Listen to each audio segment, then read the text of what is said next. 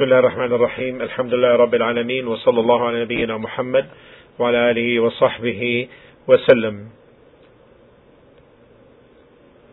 وعن أبي نجيد عمران بن الحصين الخزاعي رضي الله عنهما أن امرأة من جهينة أتت نبي الله صلى الله عليه وسلم وهي حبلى من الزنا. Imran bin Husayn al-Khuza'i, may Allah be pleased with him, reported that a woman from the tribe of Juhayna came to the Messenger sallallahu alayhi wasallam while she was pregnant from zina, adultery, and said to him, فقالت يا نبي الله أصبت حدا فأقمه علي O Messenger of Allah, I have committed an offense liable to had, the prescribed punishment, so exact the execution of the sentence. Allahu Akbar. اللهم ارض عنها فدعا نبي الله فدعا نبي الله صلى الله عليه وسلم وليها فقال أحسن إليها فإذا وضعت فأتني The Messenger صلى الله عليه وسلم called her guardian and said to him, treat her kindly. Bring her to me after delivery of the child. ففعل. So he did. فأمر بها النبي الله صلى الله عليه وسلم فشكت عليها ثيابها so the Prophet صلى الله عليه وسلم commanded to carry out the sentence he, her clothes were secured around her and she was stoned to death ثم صلى عليها then the Prophet عليه الصلاة والسلام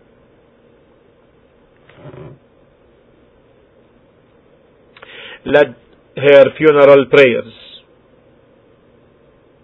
فقال له عمر عمر رضي الله تعالى عنه said to him تصلي عليها يا نبي الله وقد زنت O messenger of Allah. She committed zina and you have performed funeral prayer for her. قال لقد تابت توبة لو قسمت بين سبعين من أهل المدينة لوسعتهم. الله أكبر He replied, Verily she made repentance which would suffice for twenty, for seventy of the people of Al-Madinah if it is divided among them. وهل وجدت توبة أفضل من أن جادت بنفسها لله تعالى Can there be any higher degree of repentance than that she sacrificed her life voluntarily to win the pleasure of Allah the Exalted. So, this is the case of a woman from Juhayna, from the tribe of Juhayna. She came to the Prophet ﷺ while she was pregnant from Zina, radiallahu ta'ala anha. And she said, Ya Rasulullah, inni qad asabtu haddan fa'aqimhu alayhi, O Messenger of Allah, I have been liable to deserve a prescribed punishment. So establish it upon me. So the Nabiullah sallallahu called for her guardian and told him to treat her kindly, and that when she delivers, let bring her to the Messenger alayhi. So when she delivered her child, he brought her so the Prophet ﷺ, so he commanded that her clothes be secured around her, lest any of her awrah be exposed. ثم أمر بها فرجمت Then he commanded that she be stoned, and she was stoned, meaning with stones, neither big nor small, until she died. So, and the Prophet ﷺ then offered the funeral prayer upon her. and invoked Allah subhanahu wa ta'ala for her as goes in the funeral dua. So Umar said, O Messenger of Allah, تصلي عليها يا رسول الله وقد زنت You offer the salah for her while she committed zina and zina is from the major sins. So the Prophet ﷺ said, لقد تابت توبة لو قسمت على سبعين من أهل المدينة لوسعتهم she made a repentance which would suffice for 70 of the people of Medina if it is divided among them meaning a vast degree of repentance if it is divided upon 70 who commit sins in Medina it would suffice them and would benefit them. And then he وسلم, can there be any higher degree of repentance than that she sacrificed her voluntarily, her life voluntarily to win the pleasure of Allah Azza wa Jal. So she surrendered herself, admitting what she did, knowing the punishment, in order as a means of nearness to Allah subhanahu wa ta'ala and to free herself from the sin of zina. Can there be anything higher than this? In this hadith there are many benefits. In this hadith there are many benefits. First, that the zani who commits the zina, wahwa muhsan meaning married, then it's a must that he be stoned. It's an obligation. And this was the ordinance in Allah subhanahu wa ta'ala's book it was a verse the Muslims read and memorized and contemplated and executed. The Prophet ﷺ stoned and the Khulafa, the rightly guided Khulafa, caliphs after him also stoned. However, ولكن الله بحكمته but due to the wisdom of Allah subhanahu wa ta'ala Allah abrogated this verse from the Quran abrogated the text and left the ruling continuing in this ummah. So this is an abrogation of text but not of ruling. And we have studied the forms of abrogations before. Those who missed the this important class on the different types of abrogations we recommend them to go to the site and review that. So when the married adulterer commits the adultery, he is to be stoned to death. Will be made to stand in a open place and people called and take from stones that which they will cast at him until he dies. And this is from the wisdom of Allah subhanahu wa ta'ala, meaning He, Allah, did not legislate, Allah subhanahu wa ta'ala did not legislate that he, that the adulterer be killed by the sword and thus finish him. Rather, be stoned until he suffers and tastes the pain of the punishment for the unlawful enjoyment that he sought. Because this adulterer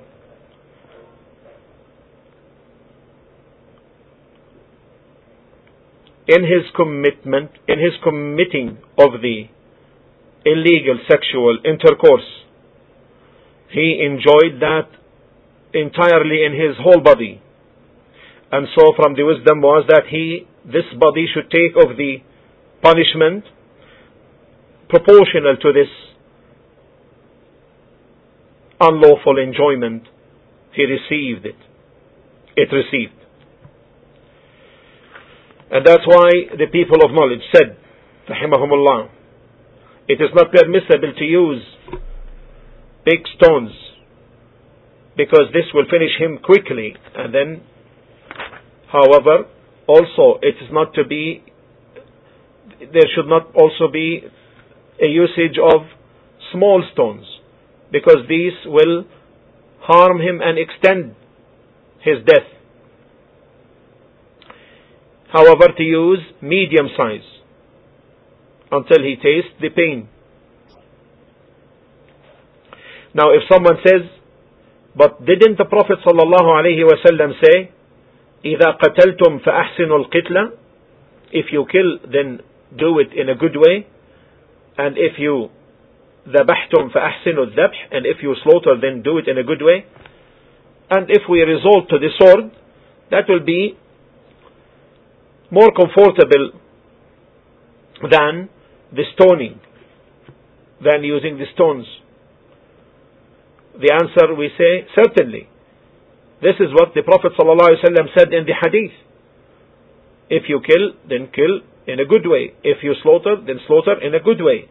However, the good in the killing is that which agrees with the Sharia.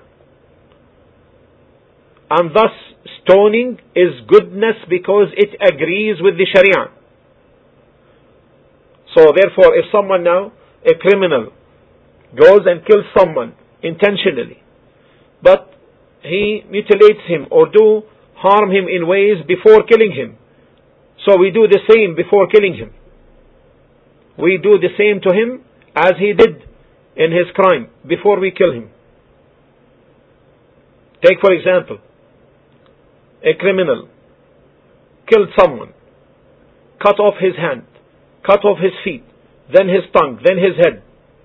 So we don't resort in our punishment, in the legal punishment, we don't resort to the sayf, to the sword to kill him. Rather, the same treatment. His head will be cut, his hands, his feet, his legs, his tongue. In the same manner, he did it. And this is considered goodness in the killing. Because the goodness in the killing is that which agrees with the Sharia in the way or any form it prescribes. And in this hadith, there is evidence for the permissibility to uh, for a person to testify upon himself for committing adultery in order to be purified by the prescribed punishment. Not to expose himself. So the person who comes to the Imam, to the Muslim leader, and tells about himself that he committed. He is not to be blamed for telling, but if he goes out and tells the people, I have committed zina, this is somebody who is exploring himself. And he is not from those whom the Prophet ﷺ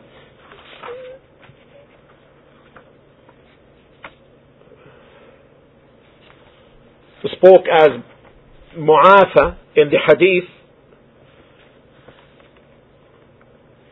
all of the sins of my followers will be forgiven the Prophet ﷺ said كل أمتي معافى إلا المجاهرين except those who commit a sin openly and disclose their sins to the people. So he's not going to be from those who will be forgiven if he exposes himself in this way.